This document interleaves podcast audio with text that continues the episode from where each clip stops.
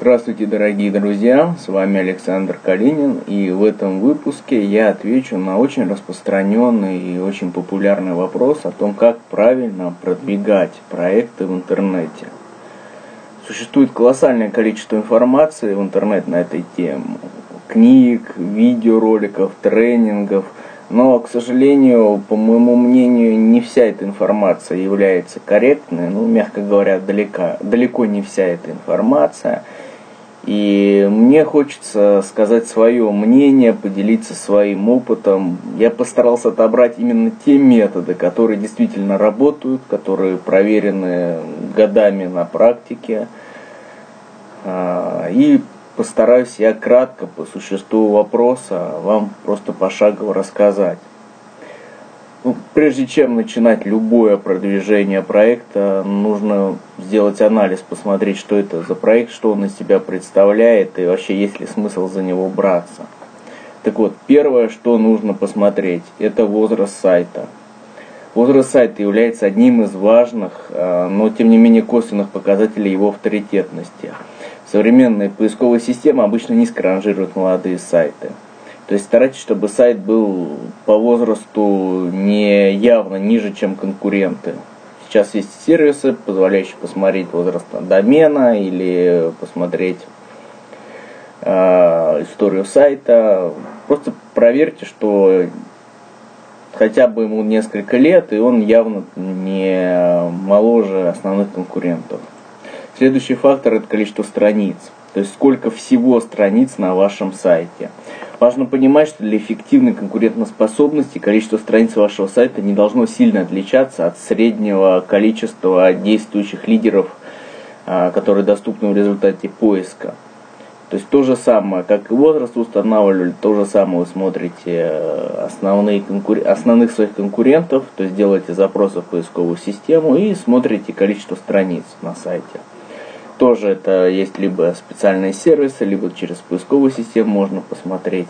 Но это уже не суть дела. Главное проверить этот показатель. Третий показатель это количество тематических страниц.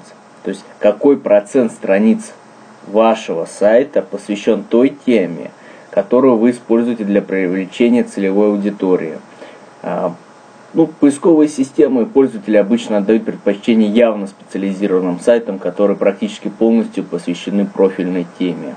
То есть, если вы продвигаете интернет-магазин люстр какой-нибудь осветительной техники, а, то, естественно, будет проще продвинуть полностью полноценный интернет-магазин осветительной техники, чем сайт, визитку автомастерской, на котором есть там одна страница, посвященная люстрам.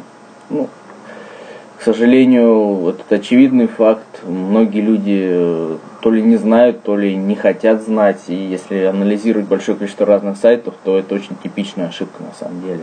Как это ни странно. Конечно, не такая распространенная, как те ошибки, которых я буду дальше рассказывать, чтобы вы их избежали, но тоже распространенная ошибка. А, признаки отсутствия интереса, ну, проще говоря, отказа. То есть, что такое? Это процент представителей целевой аудитории, которые покинули ваш сайт спустя несколько секунд после того, как на него зашли. А, рекомендуется пользоваться показателем отказа, который доступен во всех популярных аналитических э, статистических системах. Я имею в виду Яндекс Метрику, я имею в виду Google Analytics. Этих двух систем вполне достаточно, чтобы получить адекватные данные. А, используйте все доступные аналитические, ну, данные аналитических систем, показатели аналитических систем, там, особенно WebVisor, Яндекс Метрики, чтобы понять причину высоких отказов, просто отследите поведение. То есть тут может быть дело-то даже не в сайте, а в ошибках при выборе трафика. То есть не целевая аудитория приходит на сайт. То есть отследите максимально детально, подробно, посмотрите. Повторные визиты, то есть это процент людей, которые возвращаются на ваш сайт несколько раз. А, у интересных и полезных сайтов формируется ядро посетителей, то есть ядро целевой аудитории еще называется. Такие посетители регулярно бывают на сайте и активно пользуются его возможностями.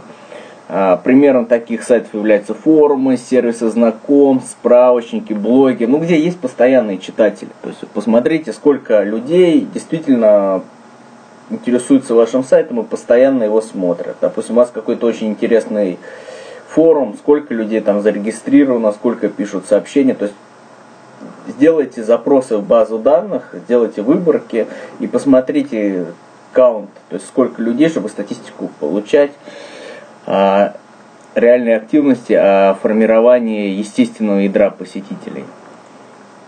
Потому что может быть очень много фейковых там всяких анкет, может быть спамерских, и может быть просто заброшенных и так далее. А, профилей точнее. Ну, если сайт знакомства анкет, если там форум профилей и так далее. То есть в зависимости от вашего проекта вы суть, а, суть главное поймите, а все остальное это уже, как это называется, зависит от типа вашего проекта. Я уверен, что сложностей здесь никаких у вас не будет.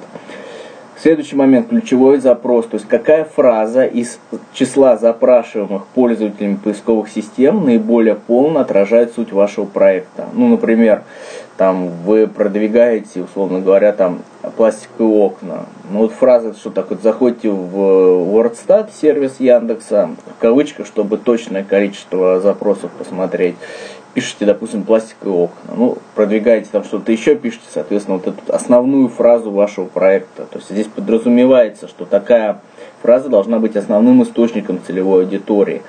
Это либо контекстную рекламу, если вы привлек, э, используете, применяете, то в контекстной рекламе там обычно хороший CTR. Э, ну, об этом чуть попозже, пока просто посмотрите вот этот самый ключевой запрос, какой он, саму фразу вот эту поймите, какая это фраза, вот одна.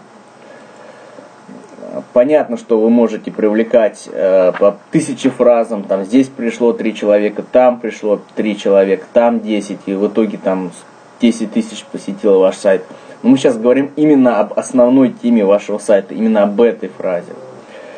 А, то есть интерес целевой аудитории – это количество людей, которые просто в поисковых системах эту фразу запрашивают, и сколько всего показов в контекстной рекламе было.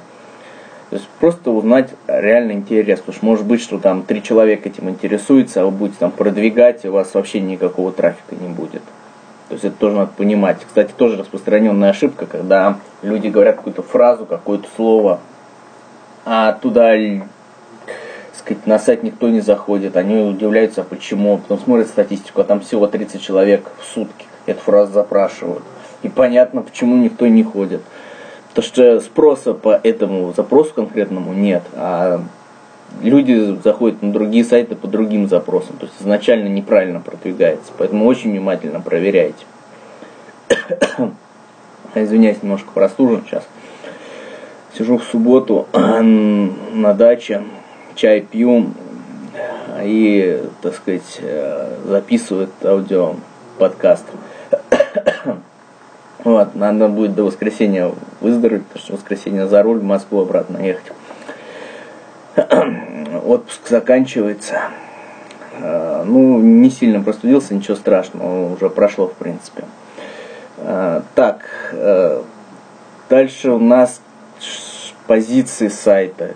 То есть на какой позиции в поисковой системе с учетом региональности находится ваш сайт. А, ну, разумеется, может использовать стратегии привлечения целевой аудитории через большое количество страниц, оптимизированных для низкочастотного запроса. Но вот здесь конкретно идет речь об вот той основной фразе, про которую мы буквально там минут назад говорили. Опять же смотрим переходы э, людей по вот этой фразе на сайт. То есть сколько, ну, это называется там CTR, то есть там, допустим, 10 человек увидело, там один человек зашел. То есть посмотрите, сколько было переходов на сайт. А, экономический показатель э, CPM, а, просто стоимость одного показа ссылки на ваш сайт – допустим, вы тратите 1000 рублей в месяц на продвижение сайта, и, допустим, условно так, в идеальном мире, в реальном так не бывает, ровно тысячи человек увидели эту ссылку. А, следовательно, CPM будет равен 1 рублю. CPC, а, ну то же самое, в принципе, cost per и дальше там некое слово, там в данном случае cost per click, там стоимость одного перехода на ваш сайт. CPA это стоимость одного действия, там, за экшен какой-то мы платим. Допустим, цель достигается, если человек посетил более двух страниц вашего сайта. Ну, если вы знаете затраты, количество достижений цели, то можете легко указать стоимость одного достижения цели. В любом случае, вы можете в Яндексе, в Гугле посмотреть подробно, что такое CPA, CPL, там CPC, сами все это посмотреть, там увидеть формулы, и там формулы простейшие, там никакой не серьезный экономический анализ, вы, в принципе, Главное, поймите суть, а дальше, узнав эту информацию, вы начнете глубже копать, подробно разбираться самостоятельно. Есть Яндекс, есть Google, вы все эти ответы найдете. Вы, главное, знаете, чего вы ищете, вернее так, а, образно говоря, вот вы знаете, куда вам идти. А, знаете, все, вот у вас есть в руках компас, вы найдете. Нет компаса, найдете по навигатору, спросите дорогу, там, указатели посмотрите, неважно. Если вы не знаете, куда вам идти, бесполезно. Будь у вас самый крутой компас, самый крутой навигатор, он вам ничем не поможет. Вот здесь главное, чтобы люди не совершали типичных ошибок. Колоссальное количество людей, они вот совершают эти ошибки. Вот я стараюсь сейчас рассказать о тех вещах, как просто их избежать. Ладно, это было маленькое такое отступление, не буду тянуть время. Дальше показатель CPL, то есть это лидогенерация, так еще ее называют. Это стоимость получения контактных данных одного человека. Ну, какие там контакт данные? Там это может быть регистрация в интернет-магазине, заявка на звонок, где там имя, там телефон, там подписка на рассылку, ну, подобные показатели. А дальше идет показатель стоимости одного клиента, то есть CPS, Cost Per Sale. А, ну, допустим, на привлечение клиентов вы затратили 10 рублей, получили 10 клиентов. Ну, условно, это, понятно, это в идеальном мире, так в реальной жизни не бывает, это просто, просто суть понимали, да. А, следовательно, стоимость одного клиента будет равна одному рублю. Ну, 10 рублей затратили 10 клиентов, один клиент, один рубль. Расходы на сайт. Сколько всего, то есть все издержки вы тратите на сайт в месяц. Прибыль от сайта. Какую прибыль приносит сайт в месяц. Ну, чтобы посчитали там э, банально ROI, посчитали вообще, насколько это вам выгодно и, или будет выгодно, если вы там планируете. Средний чек, ну, тоже понятие, так сказать, известное в экономике, сколько рублей там составляет средний чек, вот вы должны знать. Да? То есть здесь объяснять не буду. Конверсия по заказам, конверсия, я думаю, вы тоже знаете, это сколько процентов составляет конверсия по заказам вашего сайта, вы тоже должны этот показатель знать. А, посещаемость всего, то есть а, это общий показатель. Знаете, в статистических системах, в аналитических там есть а, возможность посмотреть отдельно, там сколько из контекстной рекламы, сколько оттуда. Вот здесь идет речь вообще, в принципе, сколько его посетило. Несмотря ни на источники, там прямые заходы, неважно, сколько всего сколько в сутки. А, также относится к косвенным показателям качества ресурса, которые сравниваются с аналогичным показателем у основных конкурентов. Ну, принято считать, что если пользователи регулярно посещают сайт, то есть много повторных визитов, высокая посещаемость в целом, там низкие отказы, то это достаточно качественный интересный ресурс. А, посещаемость только из рекламы, то есть мы до этого говорили вся, а теперь посещаемость только из рекламы. Количество визитов из контекстной тематической рекламы. А, ну, такой тоже очень важный момент, чтобы не изобретать велосипед. Повышение эффективности контекстной рекламы достигается очень детальным анализом эффективности каждого объявления и даже отдельной фразы.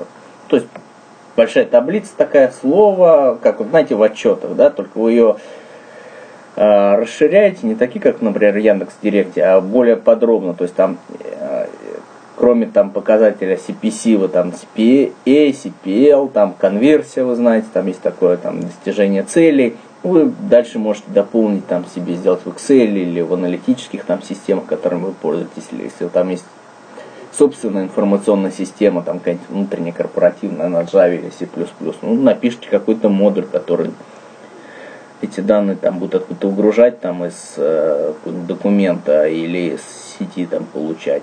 На Java, кстати, есть там хороший такой э, наборчик э, библиотек из э, Google Analytics статистику выгружать официального сайта можно скачать. Вот, ну ладно, это все отдельно. Это вы сами все посмотрите в интернете, вы сами найдете. Я вам просто подсказываю, как говорится, куда смотреть, а дальше это вы уже без проблем несколькими запросами в поисковую систему найдете подробно. Так вот, по результатам такого анализа, когда вы полностью все сделали, э, думаете, смотрите, где проблема. То есть, может быть, в текстах, может быть, стоп-слова, может быть, время показов, может быть, цена клика не такая. Ну, детально смотрите, там, в принципе, вариантов не так уж много, смотрите, главное. Тут я не, не скажу вслепую, что конкретно вам делать, просто скажу одно. Смотрите, глаза вот откройте, смотрите, что происходит. Подробно смотрите данные и увидите. Если не, нет проблем серьезных со зрением, то увидите, я думаю. Ну, дальше у нас идет посещаемость из э, поисковых систем, из SERPA, называемого Search Engine Result Page. То есть количество визитов из поисковых систем, э, сколько пришло на сайт, они являются признаком качества авторитетности сайта. Почему? Потому что современные поисковые системы имеют достаточно мощный алгоритм определения уровня качества сайта и в подавляющем большинстве случаев ранжируют сайты достаточно справедливо, кто бы что там ни говорил. Посещаемость из социальных сетей – это результат, как я надеюсь, эффективного социал-медиа маркетинга. А практика показывает, что единственный действительно эффективный способ привлечения целевой аудитории социальных сетей является стратегией регулярной публикации явно интересного контента. Потому что если вы будете там спамить, если вы будете надоедать людям, поверьте, вас скорее забанят, и никто не будет читать.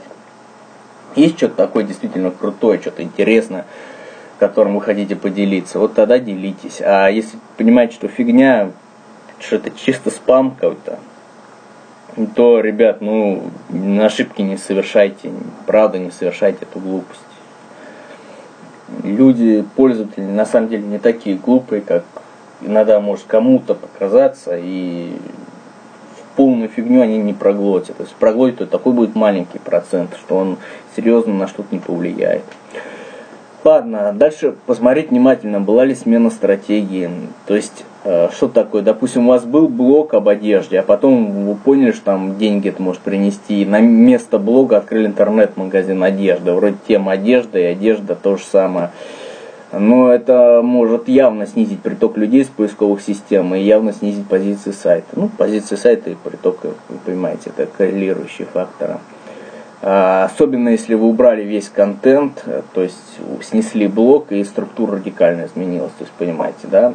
Движок один был, снесли его с контентом, залили интернет-магазин. То есть это очень резко просядет, этот факт.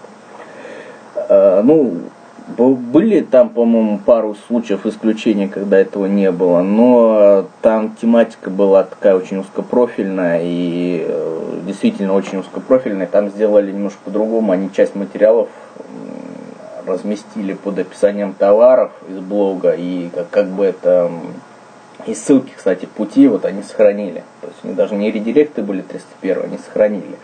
Но, ребят, я не, не рекомендую, правда, так делать, потому что за колоссальное количество времени, за огромную практику, которой я занимаюсь, там это было немножко случаев, и я не думаю, что это очень надежный, очень правильный сказать, подход.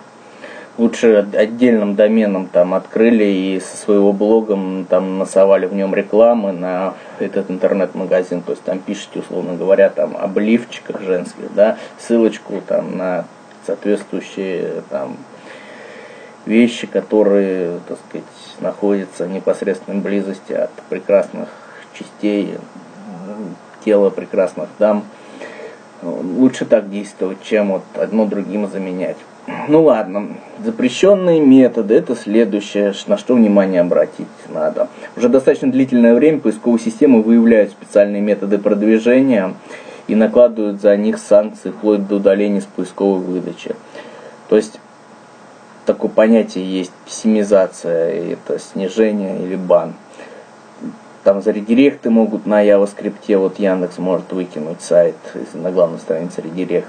То есть вы уверены, что на сайте нет таких методов, особенно чужой контент, особенно автоматические переводы статей, функции подмена страниц, то есть клакинг называется, генератора тематических текстов. Но в интернете вы можете найти там список запрещенных методов, так называемое черное SEO. Вот убедитесь, что у вас такого нет, иначе вы сами себе, извините, нагадите. И будут потом длительные периоды времени, когда надо будет все это установить. Проверьте, да, чтобы вирусов там не было. А то можете доиграться и очень много сил вложить, и в итоге из этих черных, из этих проблемных методов будут только проблемы. Требования к качеству сайта – это следующее. Значит, на порталах поисковых систем Яндекс, Google, там достаточно хорошие советы для разработчиков сайта, включая подробные инструкции по таким частностям, как правильное заполнение тегов title, h1, там атрибутов alt и многое другое. Причем в Гугле там есть в формате PDF даже подробная очень инструкция, как это все надо сделать. А, ребят, этого достаточно, правда. Это не есть прям чудо, которое делает ваш сайт там супер крутым сайтом, но это банальные требования к качеству, которые все-таки надо соблюдать. И если вы понимаете, что этого не сможете сделать, подумайте 10 раз, а нужно ли вам вообще заниматься а, вот этой тематикой вообще интернет-проектов. А, дальше, про что еще, так сказать, забыл сказать. У меня здесь просто такая маленькая шпаргалочка, список тем, про которые я хотел сказать. Вот у меня сейчас написана уникальность контента. Ну, есть ли у вас вообще тест на уникальность содержимого? Допустим, делать запрос в базу данных, там, селек, там, а, с целью получить все дублирующие заголовки и любой другой дублирующий контент. То есть посмотрите, чтобы не было дублис. Там есть какие-то параметры на сайтах, там Google есть параметр canonical, например, в каталогах, в интернет-магазинах.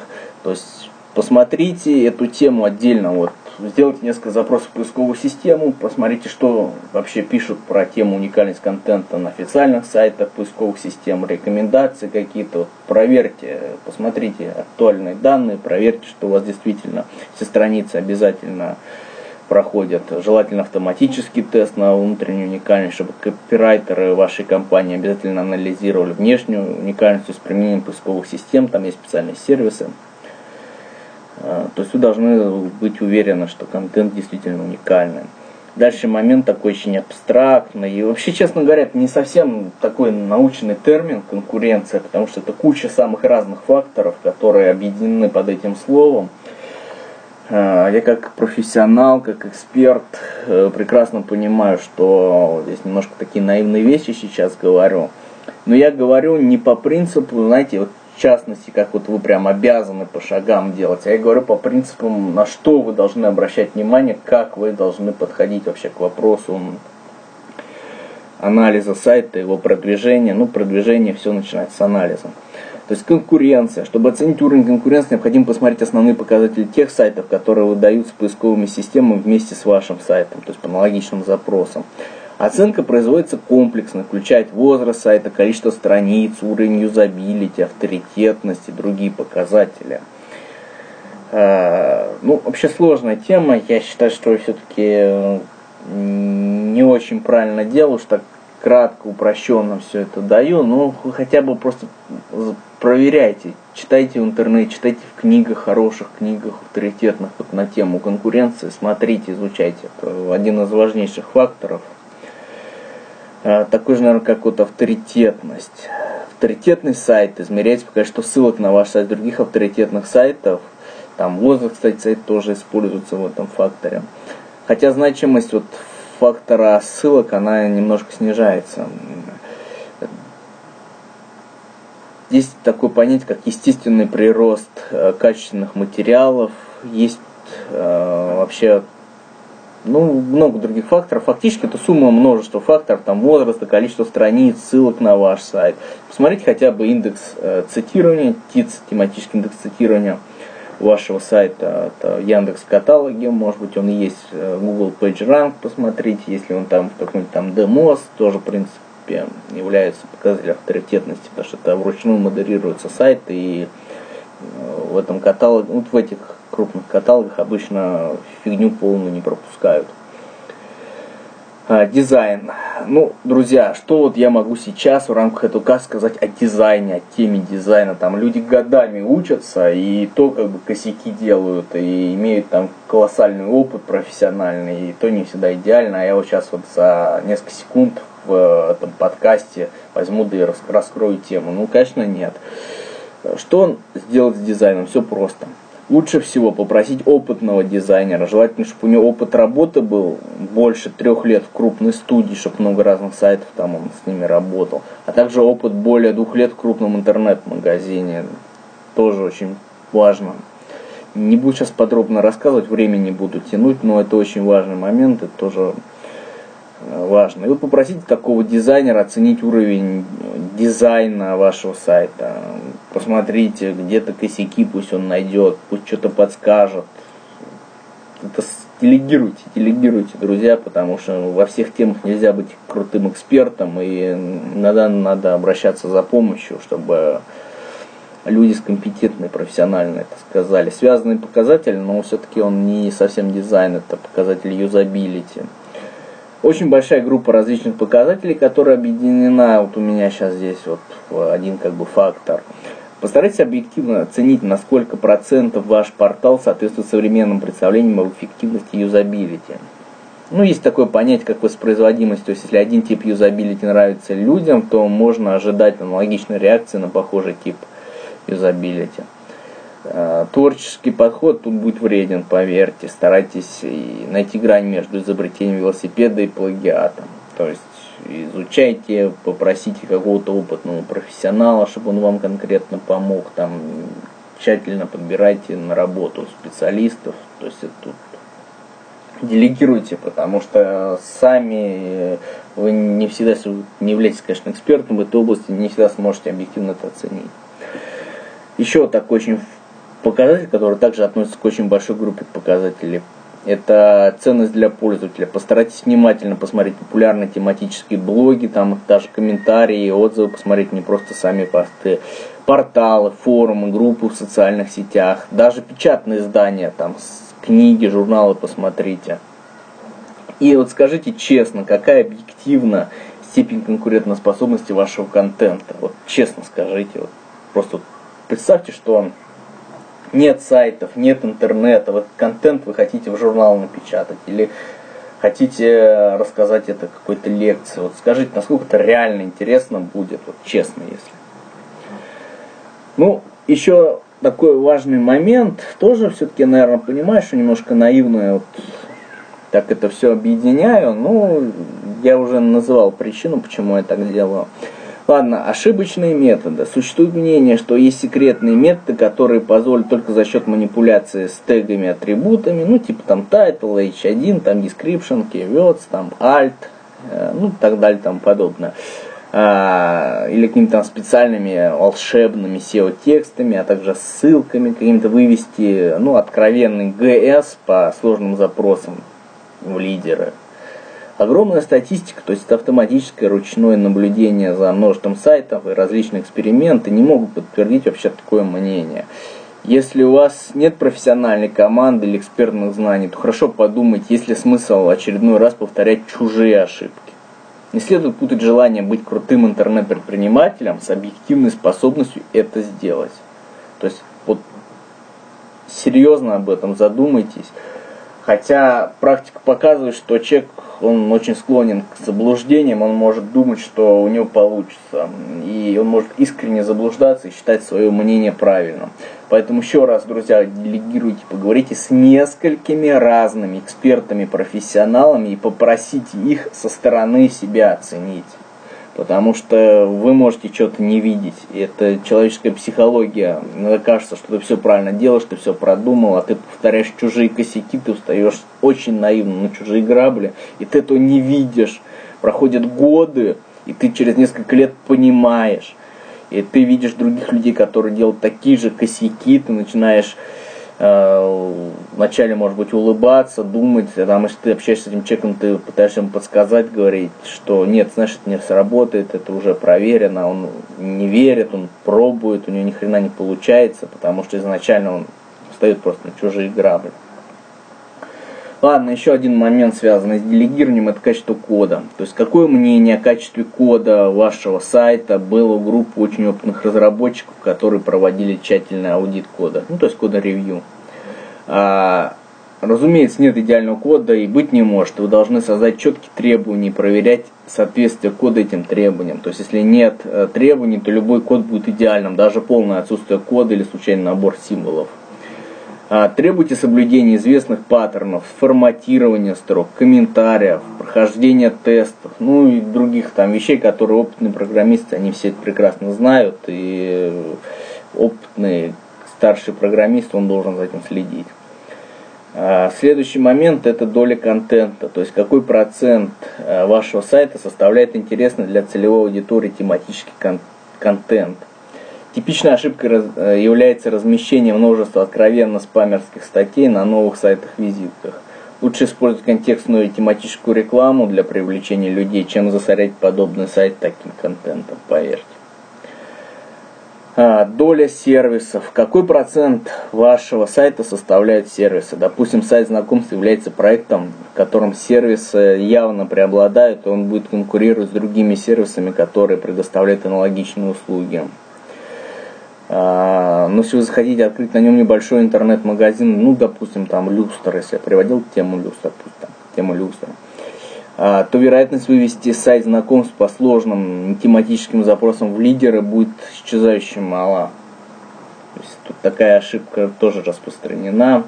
Ну, не ошибка, может, какая-то наивность, такое заблуждение. Неопытность, наверное, с этим, наверное, связано.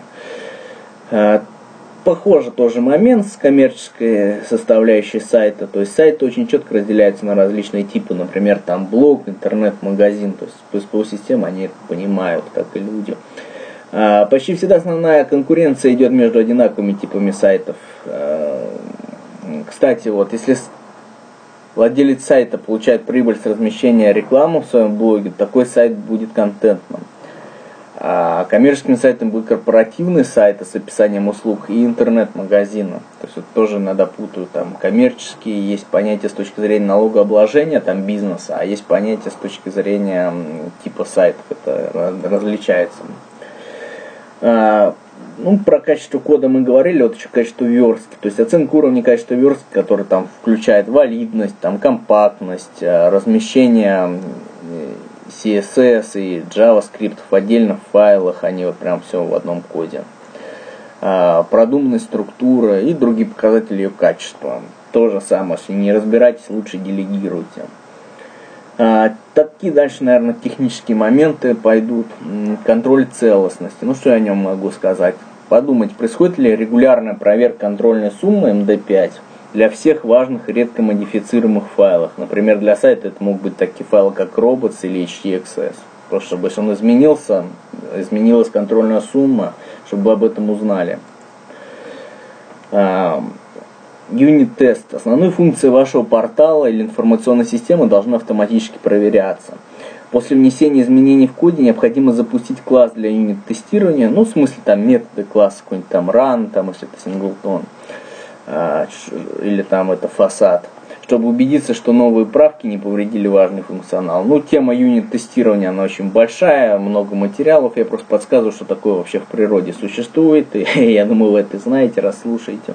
Ну, на это тоже надо внимание серьезно обращать, и банальная вещь, ну, как говорится, весь мир, он состоит как бы из множества количества таких банальных вещей, а почему-то люди все равно их нифига не соблюдают, и все равно на чужие грабли наступают, как будто они, знаете, первый раз на планете Земля оказались, как будто до них никто ничего не делал, до них никто ничего не знает, они все вот великие первооткрыватели.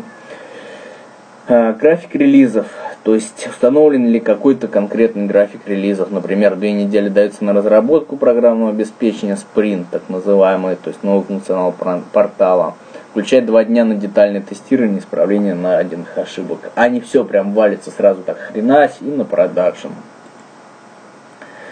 Готовые решения. Ну, это по ситуации вы должны понимать, там всякие системы управления сайтом, там jQuery, библиотеки, там различные э, какие-то модули для подсветки синтаксиса, визуальные редакторы, различные там специальное готовое уже программное обеспечение или даже, может быть, какие-то удаленные сервисы, фреймворки то же самое. То есть используется ли, есть ли смысл писать самому, может быть, надо какой-нибудь бесплатный там использовать э, движок для системы управления сайтов, это тоже индивидуально надо смотреть.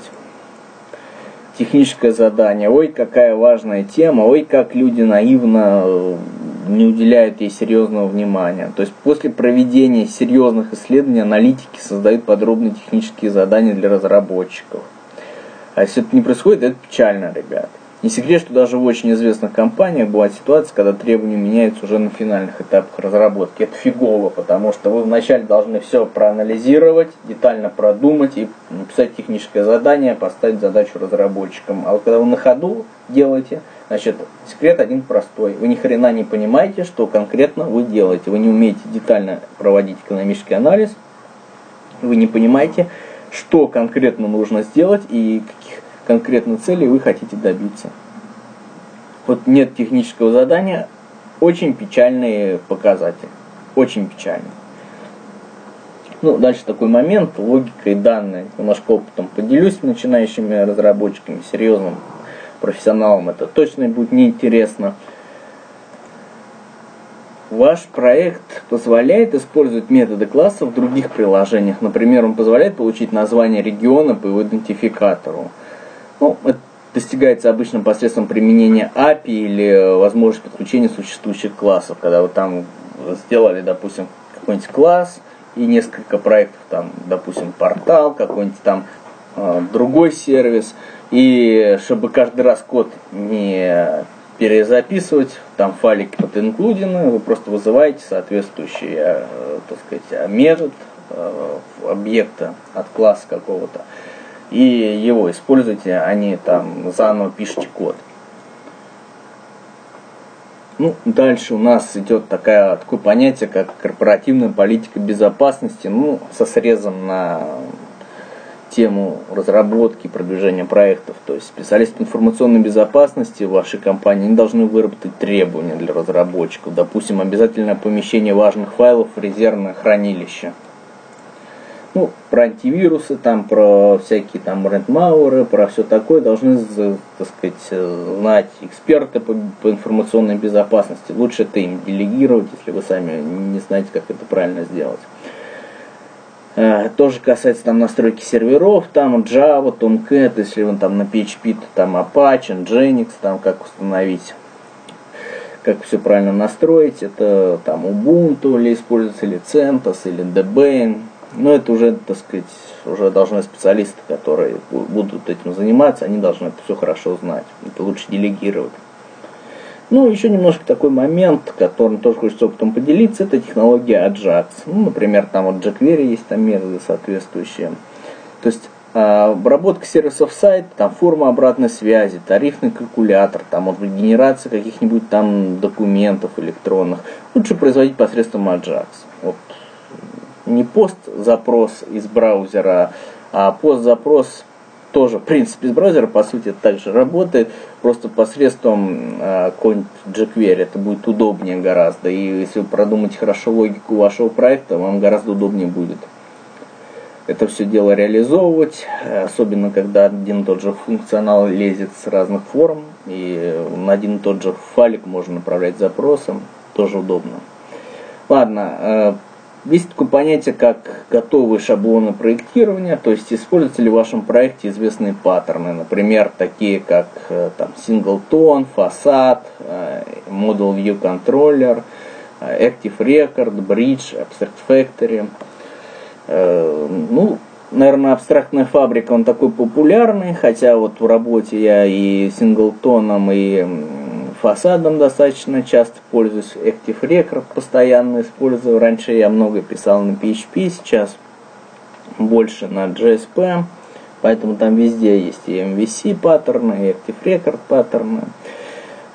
Бридж, вот лично я там редко использую, ну, вот в основном те, которые назвал. Ну, посмотрите, чтобы вы там не изобретали велосипед, чтобы все это было понятно, логично, что вы делаете, понятно было не только вам, но и другим людям. А, кэширование. Вот если вообще проект большой, то кэширование должно быть естественно, потому что оно очень сильно позволяет повысить производительность серверов с очень высокой нагрузкой. Есть такие там программы типа Memcached, вот посмотреть, используются ли они, либо там другие технологии, но они уже такие более редкие, специфические, когда там на Java, на JSP делается, там или на C++ а, части очень высоко нагруженных порталов, там когда очень много миллионов посетителей в сутки. Но это уже отдельные такие специфические технологии. Я уверен, что большинство людей, которые слушают сейчас этот подкаст, они с этим не сталкиваются и знать им, как на C++ это сделать. Э, я думаю, не очень актуально. Больше хотя бы знать, как вот что, наверное, больше знать, что существует такое понятие, как мемкэш, и если вы делаете сайт на PHP, то или там пишете техническое задание, кто-то другой будет реализовывать, и вы знаете, что там будут огромные нагрузки, ну хотя бы знать, что такая есть вещь, хотя бы проконсультироваться с специалистом, то есть нужна ли она вам или не нужна она вам. Эм, Что касается отладки, ну какой-нибудь там, например, если пишете на PHP, то Xdebug там чтобы установлен был. Как минимум там всякие вардампы будут более красивыми. Ну, легче будет, конечно, отлаживать, легче понимать. А, так, а, удобная среда для разработки. Ну, например, в таких программных продуктах, как NetBeans или Eclipse, есть замечательные инструменты. Например, там для работы с базой данных, чтобы там не какой-нибудь там PHP MyAdmin или не в консоли сидеть, а прямо вот в одной из вкладок редактора очень удобно, кстати. Ну, там всякие есть вещи, там перескакивать на метод нажатием Ctrl и клик по этому методу. Ну, много чего там есть прикольного, полезного по сравнению с какими-то там простейшими редакторами с подсветкой синтаксиса. Ну, есть смысл, конечно, потому что если вы, допустим, на работе применяете, то во всех крупных компаниях серьезных, как правило, ну, чаще всего это Eclipse и NetBeans используются. Вот. А, значит, дальше это такая парадигма разработки минимализм, то есть попытка использовать минимальное количество кодов, а решать проблему за счет логики. Например, парадигма бритва Акама или KISS, а, Keep it simple, stupid. Вот. Старайтесь ли вы проектировать стиль минимализма, то есть логику продумывать. Дальше важный момент, очень удобно, система контроля версий. То есть какую систему контроля версий вы используете. Вот я рекомендую искренне использовать Git. А почему Git? Потому что удобная система, масса полезных таких хороших, интересных плюшек, э, известная для программистов. То есть, когда вам пришел новый человек, он да, кстати, вот, хорошая мысль, если действительно пришел новый человек, и вам удобнее даже аудит кода будет проводить перед тем, как мержить. Единственное, там, создайте какие-нибудь э, шаблоны запросом, чтобы удобнее вам было, чтобы не набирать, допустим, div color origin master, а там сделать какое-нибудь слово, набрали это слово, и та же самая команда выполнилась или когда создаете новый бранч, чтобы он обязательно был от мастера, чтобы он был там и, обязательно фетч, э, обязательно, чтобы он стянул актуальный мастер, из актуального мастера создал новый бранч. Э, то есть э, автоматизируйте, упрощайте, чтобы руками каждый раз все не набирать. Ну и в конце такие вот пару моментов. Это первое, это профессионализм команды. Вот профессионализм команды понимается профильное образование и опыт работы более пяти лет, включая опыт работы более года в очень крупном интернет-магазине. То есть это очень серьезный, очень принципиальный момент. Люди должны быть опытными, они не просто образование должны иметь, они должны иметь реально серьезный опыт работы крупных проектах. И должны обязательно быть профессионально так сказать, стремиться к профессиональному развитию. А профессиональное развитие достигается при длительном сочетании теории, то есть чтения огромного количества книг по профильной теме и практики. То есть это реальный опыт работы в сильных командах.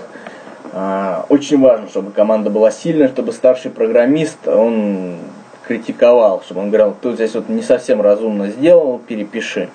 Метод какой-то или часть метода перепиши. То есть, чтобы у человека чтобы он хорошо, так сказать, подтянулся, чтобы он с годами после института стал реально профессионалом.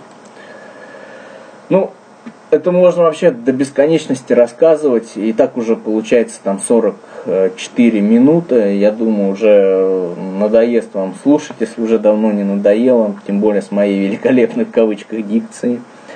Вот, э, мы дальше продолжим тему. Э, мы пока поговорили об анализе, поговорили о таких вот основных фундаментальных принципах о том, как действительно эффективно выводить в лидеры проекты, это отдельный будет подкаст. Я думаю, чуть позже его запишу. Просто сейчас уже отпуск у меня к концу подходит. Надо было, конечно, там было сначала записать. Ну, думаю, будут выходные какие-нибудь там очередные. следующие, просто там субботу, воскресенье я постараюсь там найти час времени, чтобы записать следующий выпуск. Вот. Э, спасибо, что послушали, спасибо, что нашли силы до конца дослушать. Я надеюсь, хоть и банальные вещи говорил, но практика показывает, что многие люди даже вот этих банальных вещей нифига не соблюдают. Я думаю, что какие-то вот ориентиры, какой-то компас я вам дал. До новых встреч. С вами был Александр Игоревич Калинин. Удачи!